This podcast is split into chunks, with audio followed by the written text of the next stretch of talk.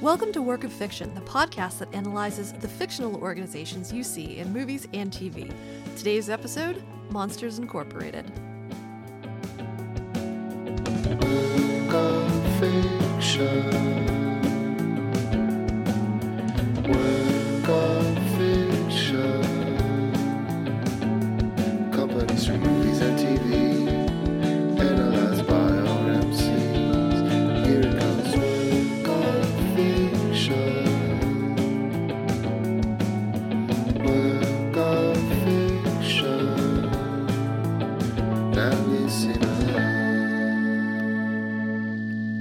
I'm Paula Sizik, and today we have our CEO, Lucy Chung, joining. Lucy, why don't you introduce yourself? Hi.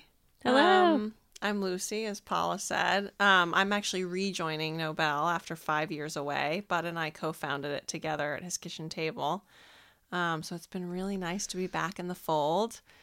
In between leaving the first time and coming back, I've done organizational design and development in house at a fashion company and also worked with some other consultancies in a similar space. Um, yeah, so I'm just excited to be back. And this is definitely a, a new experience for me. I've never recorded a podcast, so this is really interesting. Yay. Welcome. Yeah, Thanks. we're, we're glad to have you, both here in the podcast student studio and uh, in NOBL as an organization. Good to hear. And then, of course, we also have my colleague, Jane Garza. Hello. So, in case you didn't know, we are members of NOBL, an organizational design firm that transforms company cultures. And every month we like to take a break from helping the real organizations that we work with change to discuss fictional leaders and organizations, what works, what doesn't, and then most importantly, we'll give you some ideas for some of the simple tools that they and you, our listeners, can implement to make the workplace better. So, to give a little summary, Mike and Sully are monsters who work at a company called Monsters Inc. Um, the business scares children to produce the powers that run Monstropolis, the city they're in. Sully's on track to beat the all time scare record when an adorable human toddler, who looks like my daughter, by the way, Boo looks exactly like my Oh. daughter, Yeah, um, it. makes it through the closet door, threatening everything they knew. Spo- spoiler alert from here on out. So, aside from being a adorable story, an adorable, heartwarming story about a, a monster and his two-year-old toddler, I found this was actually a dramatic, incisive study of an industry in crisis and a whistleblowing scandal. So, we're going to get into that a little bit later. Uh, but let's start a little bit with the setting. So, I did some research into Pixar, and according to them, they actually based the Monsters Inc. factory on the ideal of a post World War II baby boom factory, right? So you've got that classic factory aesthetic. But as violent films and television and video games have become more prevalent in human society, children have become harder to scare, which is leading to a scream shortage. That's hard to say. Scream shortage, which is where we start the movie. So, what do we tend to see culturally when an organization is failing to perform? It's not meeting its quota. I mean, so the very clear thing that's happening at Monsters Inc. is a total fear of failure. I think once things start to fail, um, the failure to perform starts to happen. It, people just double down on the fear and they just go back to the basics around what they've already known how to do um, and get really stuck in those patterns, which you can see a little bit here. I think we're also seeing that classic fiefdom culture where mm-hmm. no longer working as a team. I mean, the leaderboard, which I know we'll get to, also encourages that, but there is a there's an aspect of every man for himself or every monster every monster for himself uh-huh. Yeah, let's let's be correct here. every monster for themselves um Yeah, some territory grabbing. yeah i mean i mm-hmm. think that, that that's really real that they're everyone's it's so rivalristic which i think we definitely see that um in our in our client environments where departments will sort of like buckle down on just their functional goals or just their area and sort of to to the um, expense of cross collaboration and working as one big team.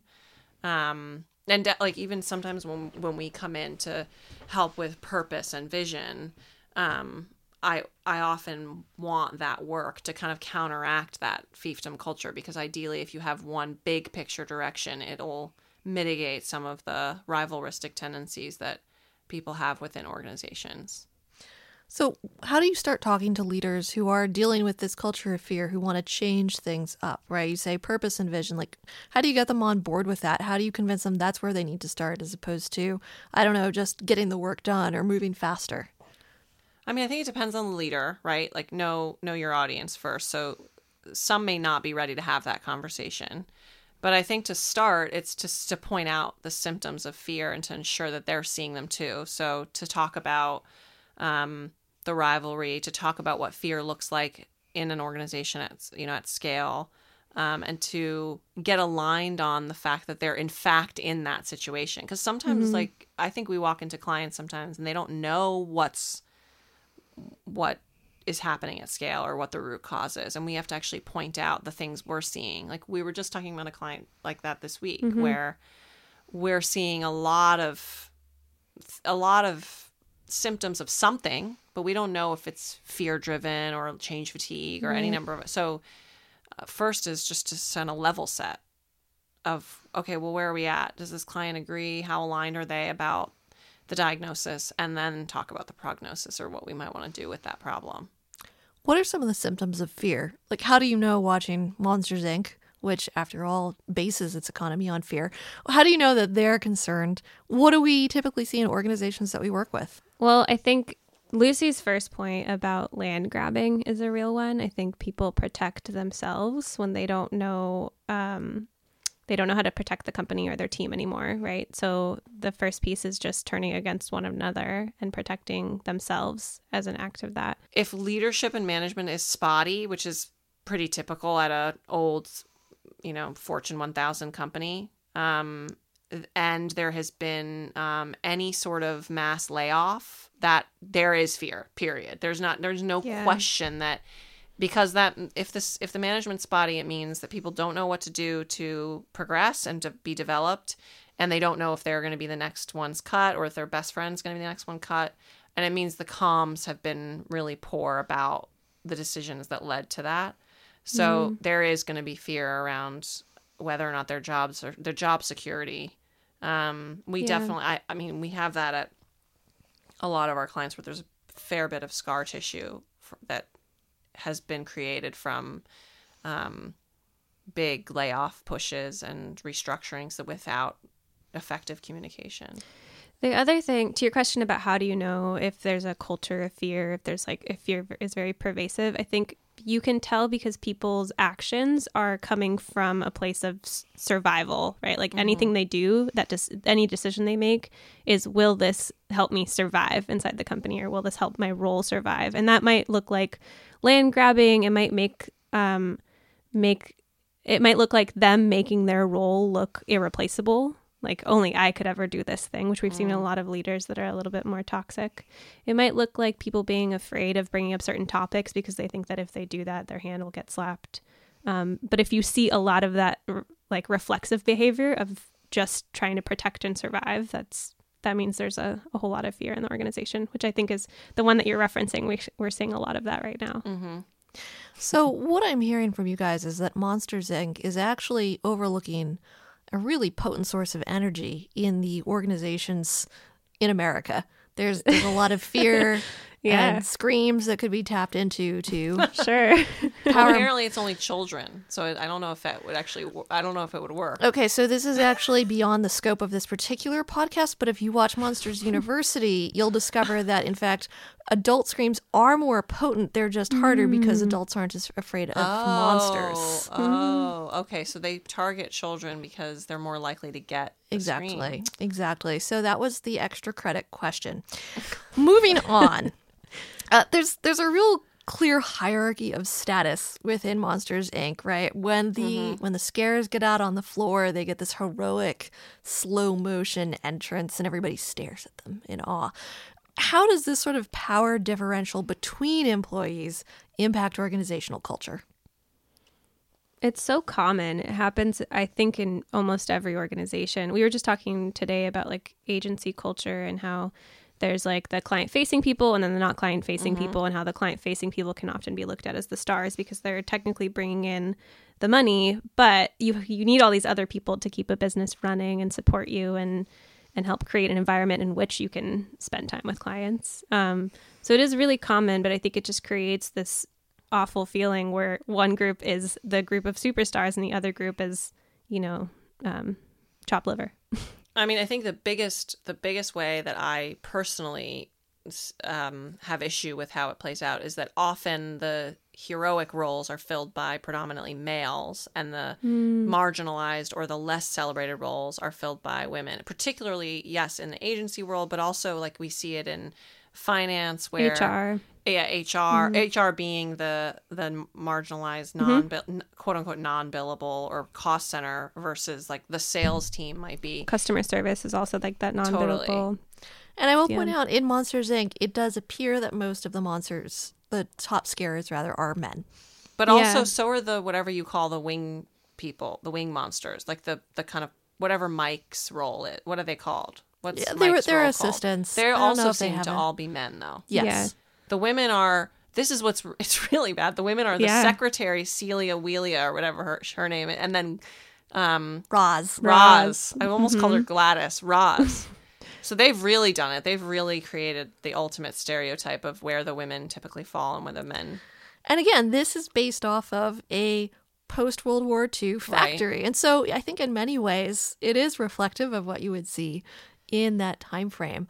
Um, I just think it's interesting. I want to do a whole video essay on Pixar's perception of the organization because again, this is extra credit, but The Incredibles is also sort of set during this this time period. It's during the 60s and you see uh, Mr. Incredible Bob working in this soulless cubicle farm, which is also terrible in its its own unique way. So, uh, yeah, I mean, I Yeah. guess on one hand, I'm I'm I'm kind of down for the accuracy and the historical representation. On the other, this is a kids movie, and it does mo- it, it feels irresponsible that that children are watching something that is being that is so gendered in that way. Like they could easily break that rule, even still while still upholding most of the historically accurate. I would have liked to have seen them break the gender stereotypes in the in the movie. Like Yeah. I'm really bummed that all the main monsters are men. yeah, yeah, absolutely. Going back to your um your to- topic of just like the hierarchy and how there are certain superstars, I think the biggest challenge around that is most of the research around teams and teaming shows that you really need like yes, sure, you need the people who can slam dunk a ball. You also need people who just are really good at passing the ball mm-hmm. and are really good at at helping support the rest of their team members. And that hierarchical celebration of just the the star athletes kind of takes away any spotlight from your like fire preventers. So don't just think about your firefighters, but think about those fire preventers behind the scenes too. and not only is there a hierarchy of scarers and assistants and everybody else at the organization, but there is also a hierarchy of scarers, Yeah. right? You've got your leadership board to track who's the top scarer. How does competition influence culture? Oh, hugely. I mean, one like that. I mean, that one's really, really aggressive um, competition. I mean, the, with the leaderboard up on the wall and the fact that they they seem to have like. I mean, the the award I guess is this really public celebration of when they've hit an all time. What do they call it? They call it top scare record or something. Yeah. Yeah, top scare. yeah. I mean, that would that would drive all, almost all behaviors for the entire organization, like down to you know the the paperwork being turned all of it all of it would lead up to just that leaderboard it would that's what they've done in that Yeah. it all it is all centered around who is on that leaderboard and what place they're in Yeah. So yeah, and I think there's healthy versions of competitive cultures on our on our model of like the four type four flavors of cultures. One of them is very competitive. There's a healthy version of that, but you have to have the nuance there to make sure that it stays healthy. The unhealthy version is like cutting corners, um, beating each other at all costs, and worrying more about beating each other versus like getting better than yourself or getting better than the existing best practice inside your company. And that's like kind of a big difference because the first one results in a lot of corner cutting or cheating or whatever, what have you, which ends up happening in this movie. And the second one creates innovation. If it's like just about getting better and trying to approach problems in new ways, then you're you're actively supporting that innovation. it's interesting though even though i i agree there's definitely healthy versions of it and yet i'm just thinking about this at NOBL we don't do any explicit competitions that I can think of. Well, you're just not in on them, Lucy. Oh, okay. Well, maybe I've been excluded. we, can, we should talk about what exclusion does. but I, I don't see, you know, even from a sales perspective. So obviously we ha- we sell our services. That's what our business model is built off of. Mm, selling And- things, yes. Yeah, exactly. And we don't have we don't have top salespeople awards, and we we even even so far as location by location, we actually incentivize the opposite, which is the cross pollination and the sharing of both revenue and practices for ensuring that we're doing well as a mm-hmm. global collective rather mm-hmm. than I mean I think that that might be because what we've done is we've placed the the the impact we want to have as larger than any so the competition we have is with the with the Yeah. the opposite of what we're trying to create right yeah. is like is the suffering inside organizations etc and i feel like what they've done at monsters inc is they've sort of forgotten that powering the city is actually the bigger and so the, the the power outage or the lack of power is actually the bigger of enemy they've instead created all of the competition as internal and Yeah. Right. I think that's the big difference is like the healthiest version of competition is usually it's still us versus them, but rather than us marketing versus them sales or us California sales versus New York sales, it's us, this company or this um, brand within this versus the rest of the industry or versus this other company outside of us. And that way you're competing with someone else in the market versus this like internal fighting. Yeah, that's exactly right. And NOBL, I think, does a really amazing job at that. Like, I think we have a really beautifully built, cohesive team that is against not the not even Yeah. the industry. I think it's against the the norms, Mm-hmm. the corporate and organizational norms. It's good. So we have this highly competitive, highly hierarchical organization on the one hand. At the same time, we have this cultural belief, the monsters believe that humans are toxic. And even something as innocuous as a sock can lead to a code 2319, right? 2319! uh, a monster is clearly shaken when he's almost touched by a child while attempting to scare it. So, from the monster's perspective, they're working in a hazardous environment, right? Like they are actually, these are the equivalent of coal miners, mm-hmm. essentially, who are risking life and limb on a daily basis to provide people with power. So, how can companies help employees manage stress or ideally create healthier workplaces if we're talking about a, a hazardous environment? Mm. One of my favorite re- uh, resources around organizational design, my favorite favorite, is this story from Invisibilia about um, an HBR professor who worked with people on an oil rig trying to create more um, trust with the folks who work there because it's such a high stress, very dangerous role where they would literally see like their colleagues of 20 years die in front of them um, and be really struck by that. The article talks about how this HBR professor who um, she came in and basically taught them vulnerability and taught them to talk about the risk. And it created this huge difference between like them never talking about it, never owning up to when they couldn't do the job by themselves or when they were feeling down or whatever it is, to then completely turning around and being able to have those conversations. And it made a huge shift in how much safer that oil rig was too. It ended up impacting like how safe the the ultimate outcome is because they could have those conversations and see preemptively, oh, this might happen. This person's not feeling up to it today, versus you know 50 years ago where they would just not say it and some huge accident would happen. Wow. Yeah, it's a really incredible story. I highly, highly recommend Yeah, that listening sounds to it. amazing. Um, okay, so I think that's one is the power of vulnerability and having those honest dialogues. Yeah. that's one way to address the stress and the kind of nature of hazardous work. Um, I mean, there's the uh, there's the obvious hazardous work like mining and like some of the more dangerous physical jobs, and then there's the hazard of literally working in any late stage capitalist organization. Like there is the hazard of all of our clients are in different, obviously quite different from, I think what the Monsters Inc. Um, group is experiencing, but the current state, the current climate of um, corporate culture is hazardous. It is hazardous. To, I mean, we're seeing that. We see pervasive burnout. We see sicknesses like like that. Stress related illness on the rise. Um, so it, I think everything we do, literally from check-in rounds to the way that we run retrospectives, the way that we are all of our processes, all the tools that we um, initiate are all supposed to mitigate the hazards of the current Yeah. work conditions. Well, so Paula just wrote what I thought was amazing. So please, I would advise going to check out the full post on check-ins. We can add a link in the notes. That's great.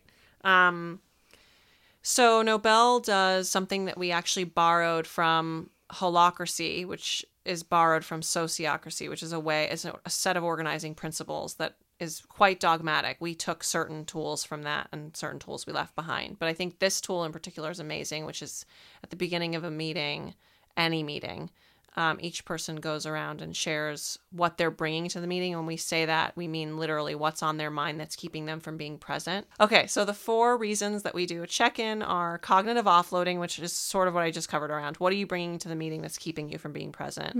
Um, actually saying it out loud allows for it to actually come off your brain in some way, so it'll stop cycling through your head and hopefully allow you to be more present. So that's one. The second is to create psychological safety, which I'm sure we've talked about on our podcast before. It's one of the things we talk about frequently. It's definitely part of um, creating psychological safety allows for the vulnerability. The reason that we emphasize it this much is also because it's been scientifically proven to be to create effective teams. Google did a massive study called Project Aristotle that showed that the the number one um, differentiator between effective teams and ineffective teams was that everyone felt psychologically safe.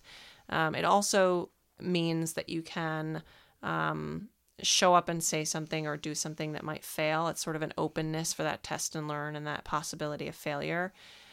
That I really can't underline enough. It sounds so simple because we all talk about this test and learn, experimental, blah, blah, blah, agile. But actually, the ability to show up with a group of people that you didn't grow up with, you know, that you aren't, that you don't have a deep, deep, ongoing, long standing relationship with, and be able to do something that might be a mistake is a huge deal the fact that I feel that with the NOBL team, I don't take that for granted. So that that other aspect.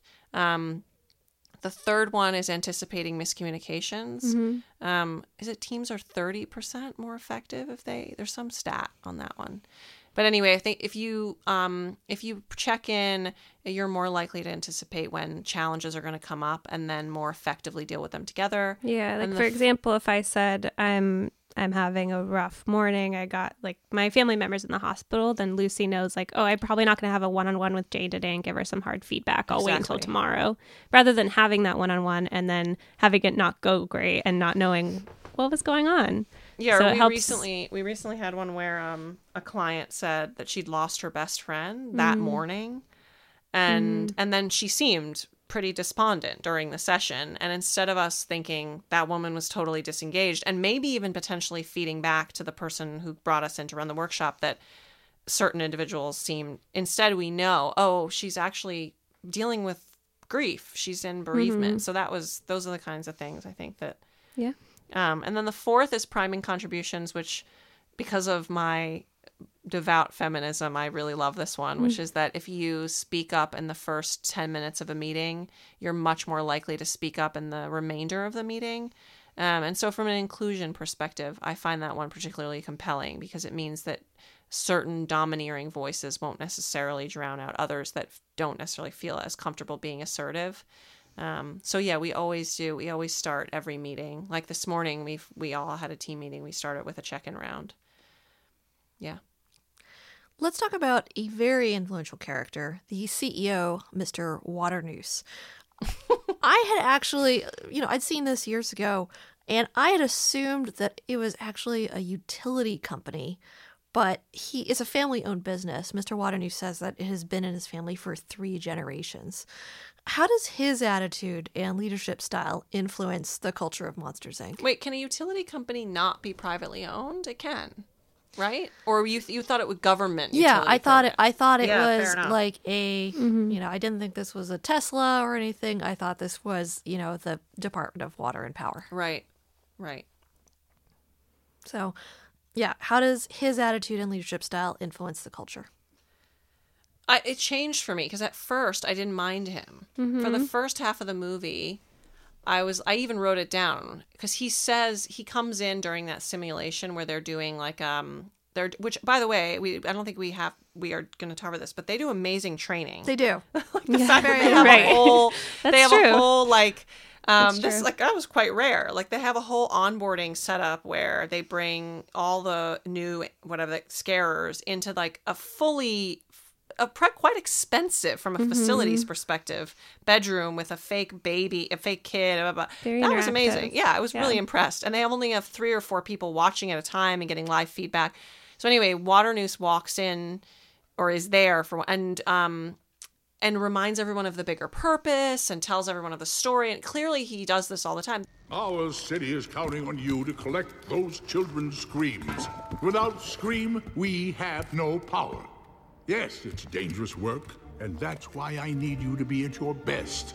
I need scarers who are confident, tenacious, tough, intimidating. from a ceo perspective that's i like to Yeah. see a ceo sort of bang that gong a bunch of times throughout a month or whatever to say this is why we're here this is what we do so at first i thought okay here's the ceo who's checking off some boxes Yeah. um but then we know later he's not what he seemed Right. I mean, he, yeah, he's an evil guy. Um, but yeah, I, I think you're right. He he not only does that at the training session, but he also um, he takes the time to praise one of his high performers, and in particular, there's two high performers. One that is a little bit more positive, gets along with more people, and then there's one that's like really competitive and a little bit scarier, and then we find out ultimately pretty evil. But he takes the time to praise the the more positive, like team building high performer, which felt like a good sign for him. yeah Um, but yeah, ultimately, I think his his he's the one acting out of survival. He's acting out of pure fear. He's like, I will do anything to keep this company alive, and that never ends up well for the people that you're um who who work under you, right? Because you're you're just trying to survive at all costs. And he's not just trying to survive the company, he's trying to survive from a family reputation thing, which I don't I've actually I've only worked with a few businesses where it's been a family owned and then family inherited, right? It's not just that the family owners are sort of in the background, like not really as involved. I've I've very rarely been exposed to when leader to leader is like it's literally handed down family member to family member, but a good friend works strictly with family foundations like that and the challenges that come with a nepotistic um, chain of command like that are really unique to that because there's a whole host of other challenges like like succession i think we did We did. we did? a se- Yeah, it's a really unique so he's not mm-hmm. it's quite personalized for him. He oh, he says constantly that it's been in the family for a yeah, long it's time. his legacy. yeah so it's not just that he's it's not like investors are breathing down his neck it's yeah it's his legacy. Legacy on that front is that's huge Yeah, that's they, they do talk about a board of directors at one point, and I was like shocked that that was happening in a children's movie. I thought that was really funny that they got down to that much detail about business. The day. We're just going through a rough time, sir. Everyone knows you're going to get us through it.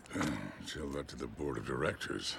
One thing I noticed about Water Waternoose in particular, but you hear this phrase repeated several times throughout the movie, is this idea of that employees need to do things for the good of the company, right? Uh, Think of the company. We can't afford another PR snafu. This company can't afford any more bad publicity. Now, before we do anything else, let's take care of the child. Oh, I never thought things would come to this. Not at my factory. I'm sorry you boys got mixed up in this, especially you, James. But now we can set everything straight again for the good of the company. What are some of the dangers of this approach of always saying, like, think of the company? Hmm. I think for one, people have just seen that go wrong so many times and also seen that I think in the past companies cared a little bit more for people. Like they would set you up with a good retirement if you stuck around for a long time. That's no longer the case. Um, the you know workforce just looks different. Um, and people have seen it go badly. They've seen like uh, awful leaders take companies into bad directions. And so when you say for the good of the company, I think people just don't buy it. Like they can't trust that your motives are at the same place that your that your personal motives are.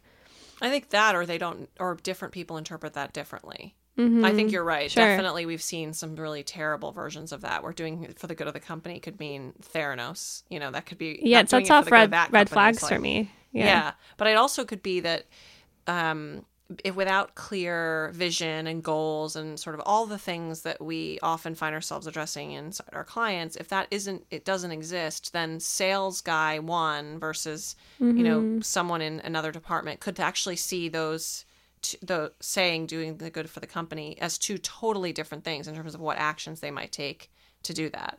Um, so I just think that's such a, it's a really unhelpful mandate. Yeah. Do it for the good of the company. Of course, we can't forget Randall, who is the scheming coworker and second best scarer. Yeah. We all have a Randall in our past or current work life. I hope not our current work life. well, we could be speaking to people who don't work at Oh NOBL. my god, am I am I the Randall? uh, so so Randall, I mean, he bullies Mike. He's he's really nasty and unsupportive to his assistant. He's fine with torturing children. He's voiced by Steve Buscemi. Uh, so how do you deal with a toxic colleague? Oh God. It's a great question because I think you are right, Lucy. I think most people have either felt this or are feeling this currently. I think it just depends on what stage of the relationship you are with that toxic colleague. Like if you've just joined a new company or or that colleague just joined your team and it's new, I think you lead with a bit of curiosity and a bit of honesty. Um, like, hey, when you said this, it sounded like you meant this. Was that what you meant? Is that how you were trying to Yeah. come across? Um, and see if you can get anywhere that way. That's like early stage. I think later stage, I think what you do is you communicate to someone after you've communicated to them and nothing has changed. I think you communicate with someone else, whether it's your manager or HR, or whoever. You keep your receipts, like you keep some some proof of what's going on. Um, and then the third thing is you take care of yourself. I think sadly a lot of the time people don't companies don't always get rid of those toxic people and you'll continue to be around them and that is very energy draining and exhausting and do whatever you can to find your way of rebuilding that among it all. Yeah, I mean, I, I think that that response is perfectly put. I think that's obviously too when the the line is has been mm-hmm. crossed. I'm th- I'm thinking. So let's pretend, just for the sake of this conversation, for a second, that Randall Randall's behavior wasn't that those li- like he wasn't torturing children Right. and the, the lines weren't crossed, right? So so actually the the let's pretend for a second that maybe talking to the manager HR is isn't quite yet where you are that there's, there's sort of more of a nuanced you're in that earlier stage of the spectrum. I i find and i learned this from a former colleague i find that especially if you're their peer not their manager which is a whole different you know giving feedback i find that um saying to the person i want to give you some feedback but i want you to want it can you think about whether or not it's going to be hard to hear i think? Can you think about whether or not you want to hear it and come back to me and mm. letting them go away for the night? And they oh i've never had someone not come back and say i want the feedback Yeah. right? Like no one's gonna everyone wants to know what someone else thinks of them Morbid And- curiosity. yeah At the, and so very least. and so i think first off to have them opt in is good because then you feel like you're having a conversation with someone who actively wants to have it Mm-hmm. but also you've gotten someone who has shown up to say like yeah i want to know and then the, my second part a build on that is that um, if i think maybe i'm the first person to give them this feedback like let's say it's something quite nuanced that is hurtful or that it's maybe it's personality it's something personality like and so giving it is is potentially going to be hurtful in a way that they that you doubt that someone has had the audacity to give it to them i will say to them this is what i learned from a former colleague if i'm if what i tell you is a grain of sand on a large pile of sand that you already have, right? You've heard this feedback before that this is actually something, then I would go ahead and make the changes that I'm going to suggest mm-hmm. making. But if I'm giving you something and you've never heard it before, I would suggest that you really turn it over and think about it and then you make your own decision about whether or not you want to integrate it. And I think for them to then go away and know that I've given them a bit of a choice of whether or not they're yeah. going to choose to take it. Um, I, I think that's a big deal. Randall's a different story. He needs to go. Like Right. I would not work at a company where he was allowed to. Torture children. Yeah, Yeah. which of course is privilege that I would be able to have a choice to not Mm-hmm. work at a place where someone like that. I understand that we we don't all have that mobility and freedom. I but- like how you automatically assume that in Monstropolis you do have the privilege to go work somewhere Oh, else. well, I mean, this is why I'm like, yeah, you probably don't. That's probably like one of the only employers in town. So you are going to have to deal. And I think that's why Jane's path is perfect of like, take care of yourself, report it, keep the receipts. Um, Yeah, but I think the take care of yourself thing too, the self care when you're dealing with the toxic coworker is huge. Yeah. Like- yeah, I mean, it, there are so many people I know that are still getting over toxic work experiences. Yeah. yeah. Workplace trauma is real. I mean, we spend so much of our lives at work. Yeah, Yeah. absolutely. when Sully and Mike do find out about Randall's plan to suck the screams out of children, they they immediately go right to the top, right? Only to discover that water Waternoose has been in on the plan all along. Dun dun dun. How do you protect yourself if you are a whistleblower? Like if you discover something unsavory within your organization, what do you, what do you do? The keep the receipts advice Yeah. still stands. I think keep a, a very detailed history of what's happened. Because whistleblower implies that it's a pretty serious situation. Yeah. The other thing is there are a lot of whistleblower protection um, programs. It just depends on where you are. I would like do a little bit of research and see if there's someone external outside of your company that can help protect you throughout this process and give you advice. Because those exist depending on what the situation is, whether it's like sexual harassment or like just like uh, risky workplaces, you know, dangerous work practices, things like that. But I guess like and again like so that one that whistleblower does imply that it's something extreme, which in this case definitely was really extreme. Mm-hmm. But then I guess I'm always curious like what's our take on if it's not as extreme as that and you go to, the top and you realize they're going to not necessarily they're in on it, but they're going to try to let it pass. Like I'm assuming a lot of the Me Too stuff before it became the movement it is today was like this, where you would go to someone you thought would help, and then it was sort of allowed, and then you, you had actually retaliatory behavior taken out on you because you were the one who Yeah. I don't know, like other than It's- leaving and taking care of yourself, I don't know how you deal with with with when that goes on. Like if we Yeah. if I if we walked in as NOBL and that was I think we would question if there was behavior even close to that happening that was being let pass. I don't I don't know if NOBL we would probably talk about whether or not we were okay taking them on as a client. Like I think we would be quite extreme about Oh, our absolutely. willingness to Yeah.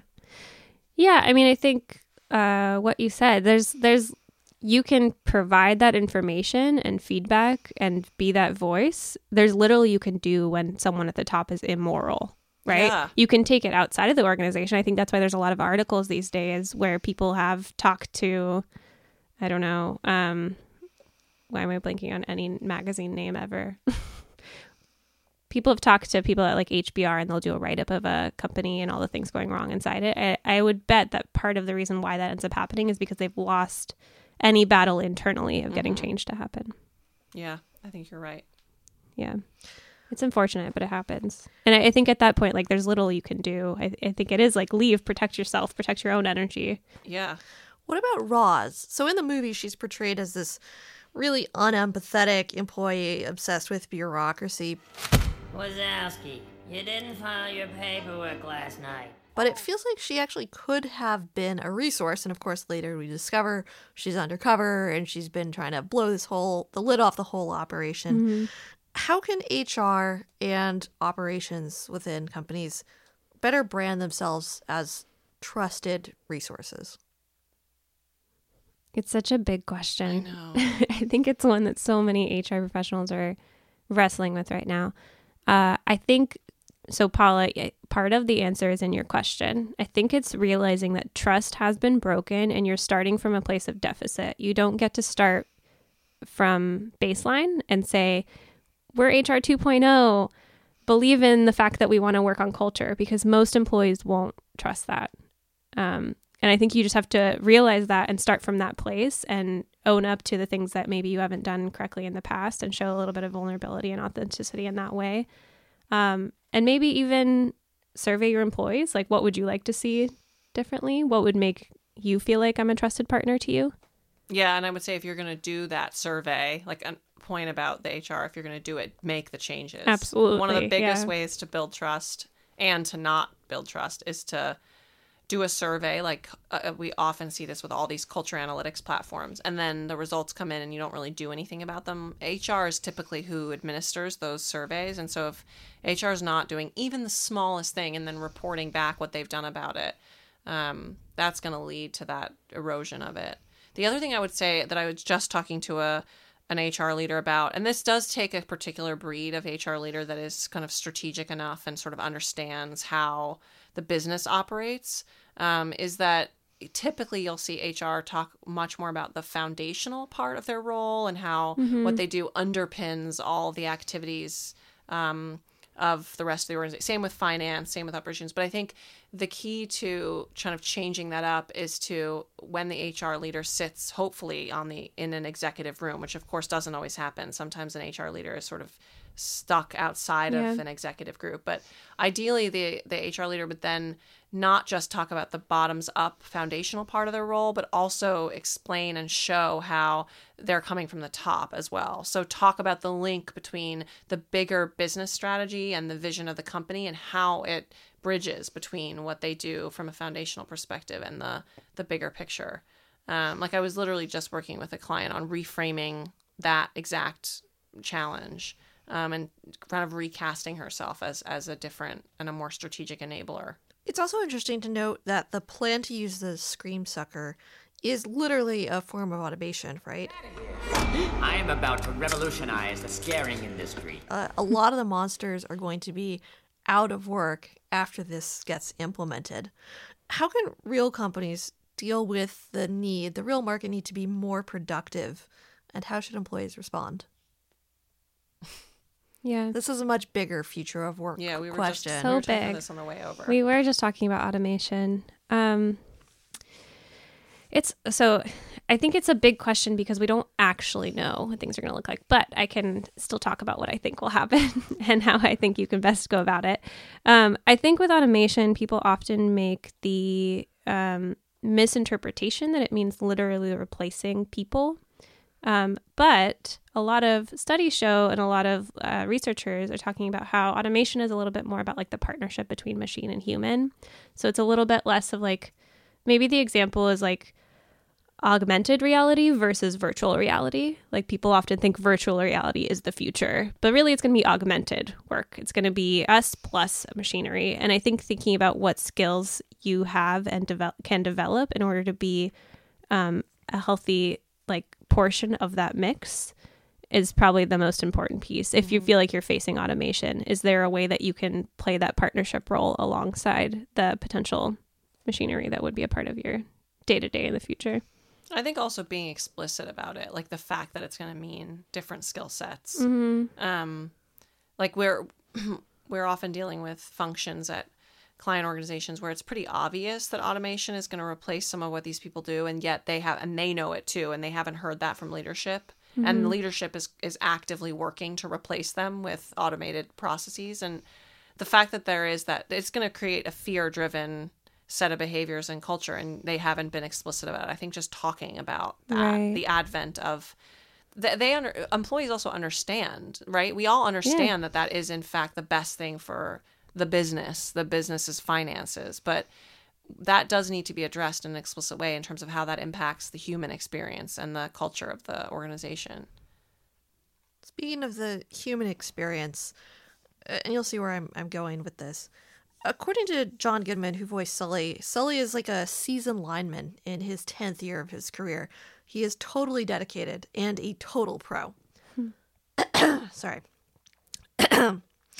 but when he sees himself in the scaring simulator, which, as you pointed out, Lucy, is really top of the line technology, he realizes how absolutely terrifying he is. And he, he doesn't want to be that way anymore. So, hmm. While we're dealing with automation, while we're dealing with these high stress environments, how do you maintain authenticity, integrity, and, and your own values while upholding a company mission that might not align with that exactly? Yeah, I mean, this one mm. really struck me because when I saw him, this this moment where he sees himself really struck me. When he saw himself on the cat on the video and kind of sees who he is as molded by the company, I, I personally resonated with it because I definitely in my past kind of career lives overcorrected for behavior that ultimately was toxically masculine in order mm. to succeed in the structures I was in because that was the behavior that was rewarded. And then I would see myself either through the eyes of someone I was managing or working with, or I would literally be aware of behavior because someone in some way had sort of shown up. You know, maybe I saw an email I wrote or whatever it was. I got the opportunity to have that Sully moment, and it was awful. Like it was an awful moment of dissonance and disgust in myself that I had uh, that I had modulated in order to essentially get ahead. Um, and so I, I do think number one, it's important to to have those moments, right? Like whether it's the video or it's you have a trusted person that you know is going to hold you accountable for being true to you. Um, that's why I think that's one is just to make sure that those moments, those inflection points, are built in. Um, uh, but I think the other thing is like, what do you do once you've had that moment and you realize that the organization you're in has rewarded behaviors that you actually don't think are in line with what you value? Um, because I went about it as trying to change the organization I was in, which is probably why I'm in the business I'm in now. right. but and it didn't work because I was like I had n- I didn't have the toolkit I have now, and I was also one woman fighting seven men about behaviors that they found to be natural and normal. Yeah. Um, and and it, and it does also put you in a spot of your if that if that's a battle you choose to fight, you're fighting only that battle, and you don't get to show up as anything else other than the person fighting this battle around the culture. Um, so so yeah, I think this is a conversation and internally and externally that I'm having pretty consistently of like what do you do to be in integrity with with what you believe and your own values while upholding a, a company mission that is usually in opposition to that if you're honest with yourself. Yeah. I don't know. I'll stop there because I have more thoughts on it, but I'm curious to hear what Jane thinks. I I think it's a fascinating conversation. I think that uh I think what you said was interesting around I guess we teach a lot of leaders to think about their kind of like triggers you might call them. You called them a hot button earlier today, Paula, because I think the word trigger triggered by trigger. Yeah, the word trigger has been used so much It- everywhere. It has a very specific connotation. It does. It does. in the Uh, United States today, and so I- Yeah. I, want to make Oh, sure yeah, we yeah, avoid yeah. that. It's a good point. Yeah. So we teach leaders to think about those hot buttons and to recognize moments in which maybe they're not being the type of leader that they want to be or that doesn't feel authentic to them. Um, I think that once you recognize that, the second part is figuring out why that feels inauthentic. I think you have a really like concise reason why, and it's really clear. Um, I don't know if if Sully does, but I think that's an interesting piece too, is exploring a little bit of why. And then once you know why, why does this feel so inauthentic to me, and so against how I would naturally act, I think that the next question is: Is there? Do I think that other people are feeling that way? Probably. Like we know that diversity is a problem in most companies. Most people are hiding a bit of their authenticity in order to fit in in some way or another. And if that's the case, is there like a little baby step that I can take to get started on bringing just a little bit more authenticity? It doesn't mean like, yeah, tomorrow we all come in and and bring our whole selves to work because we know that that kind of doesn't work too.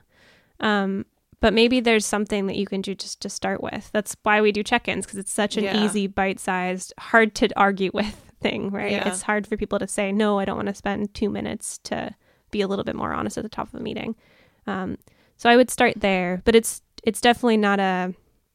There's no easy solve, and I think time is like part of that that process too. But I, I such an interesting question. The baby step one is interesting, and I would say to to even add on to that. Um, so one of the things that I often talk about, particularly um, female colleagues or clients, but it hap- I think it's true for for men as well, but it just particularly comes up with women.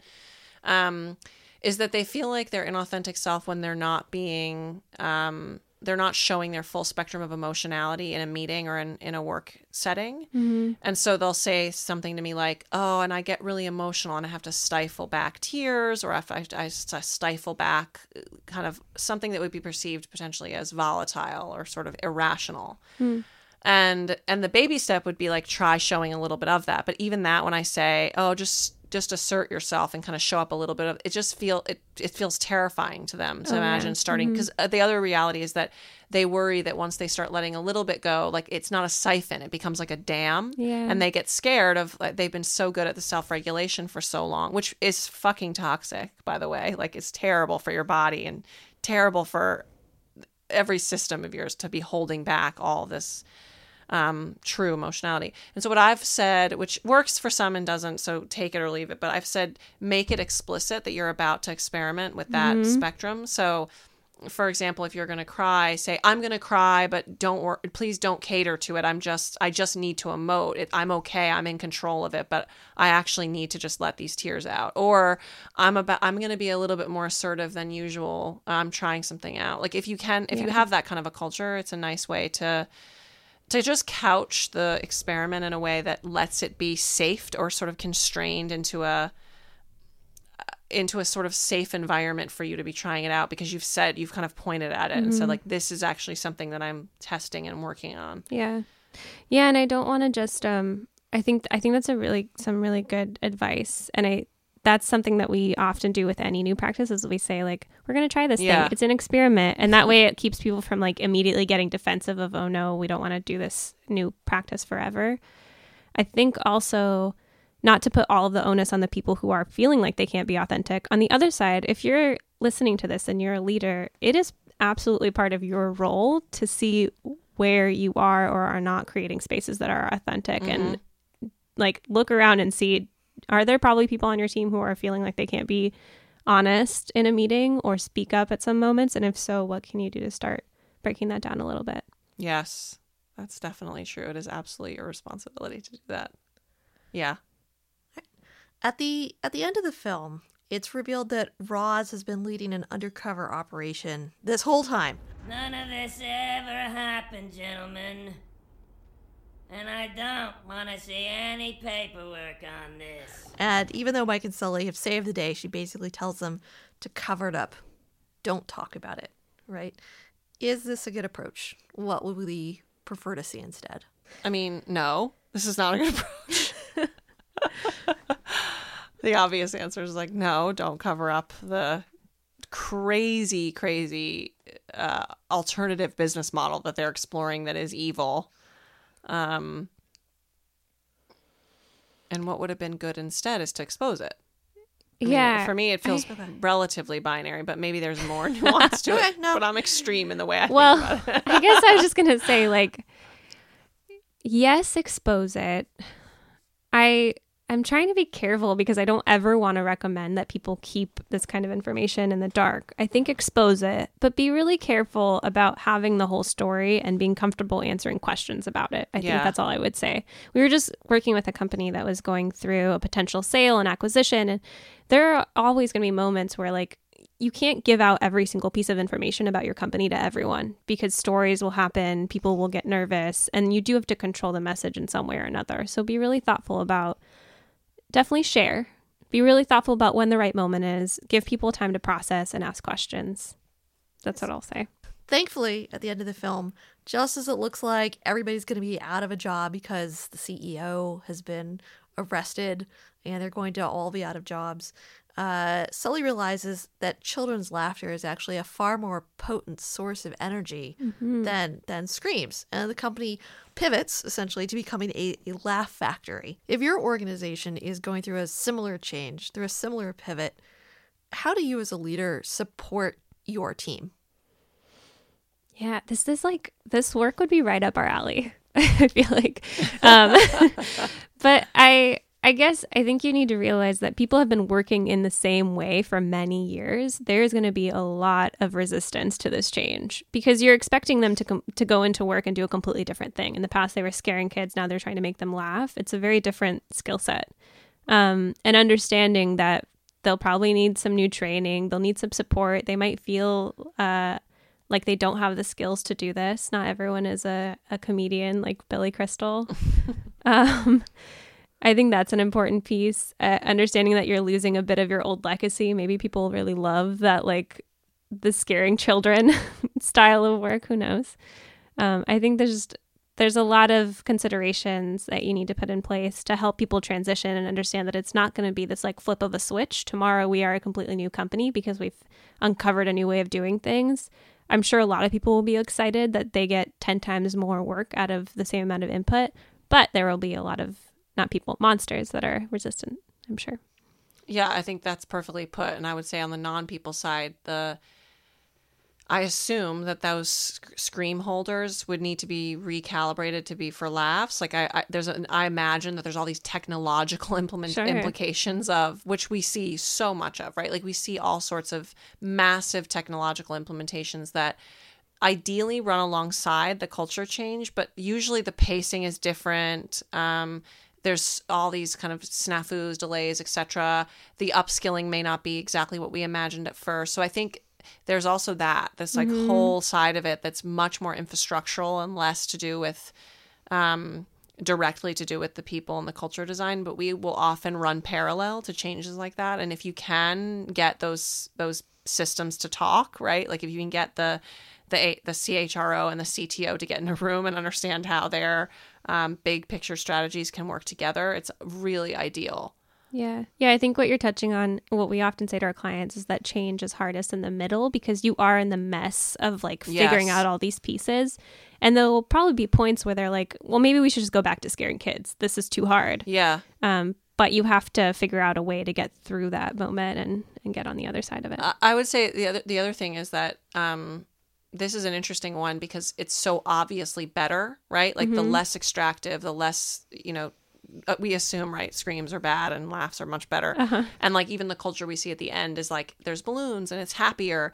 So yeah, it's better. So I think in in what we see is when when the change is clearly and objectively for the better. The leader gets really frustrated with the fact that employees still mm-hmm. find the change hard because change is change regardless of if the from to is obviously better for everyone including Right. the the employees the customers etc it's still hard. Like it's still to jane's point if they've done scaring kids their entire career to learn a whole new skill set even if the output is so much more fun and better and more engaging is is really hard Yeah, I mean, your some of your top performers might become your worst. Like Yep. Randall is probably not equipped for making kids laugh. I wouldn't think. yeah that's exactly right that's exactly right So, final question, per usual.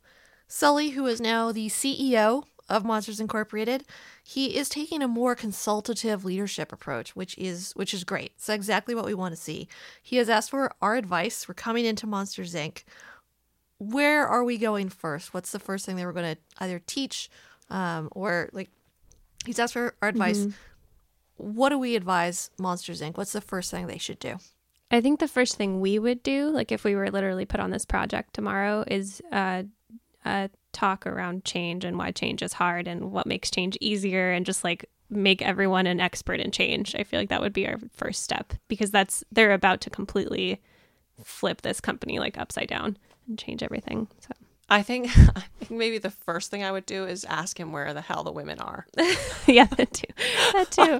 How do we get a little Like more if I if I walked yeah, like if I walked into a company like that and the only women there were Roz and Celia and every single person on the front line was a man, I would be like, are is I mean now it's possible that Well, the women society, funny, so exactly, exactly. like now they're really not going to hire any. But I, I mean, it would be one thing if like I don't know if Monstropolis, Monstropolis may in fact be somewhere where there is only twenty percent women. So then I would be. But that so my first question would literally be where the hell are the mm-hmm. women, mm-hmm. and then I would get into it. Fair enough. that's that's a pretty big issue issue for me. All right. Thank you for listening to Work of Fiction. Don't forget to subscribe for future updates and leave us a rating if you liked what you heard. Find more episodes or get in touch with us at workoffiction.fm.